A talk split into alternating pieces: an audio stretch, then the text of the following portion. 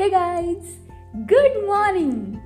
Welcome to PSP, that is perspective series with Pratiksha तर तर आज काय झालं? आज मंडे आहे. तर आत्ताच मंडे एनर्जायझर मी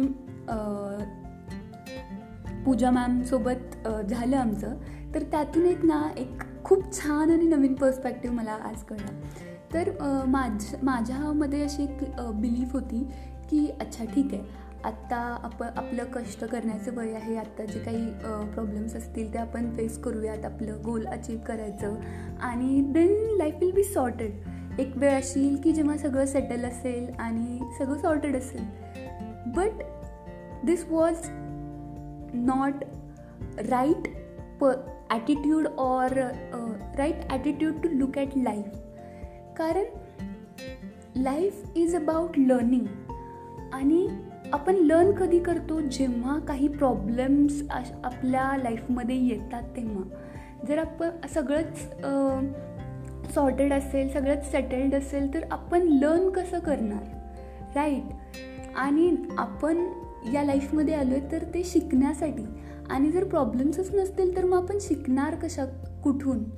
त्यामुळं not wanting problems in life is a big problem and realising that की नो मॅटर वॉट तुम्ही काही करा लाईफमध्ये प्रॉब्लेम्स हे असणारच आहेत.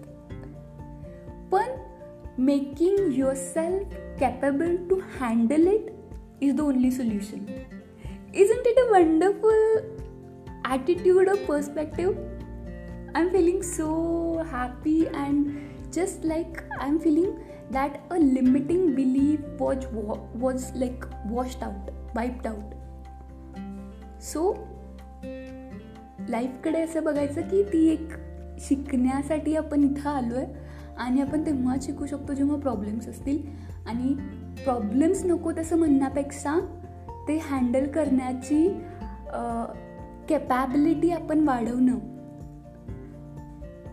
This is the only thing in life so that's it for today bye take care Have a great week ahead.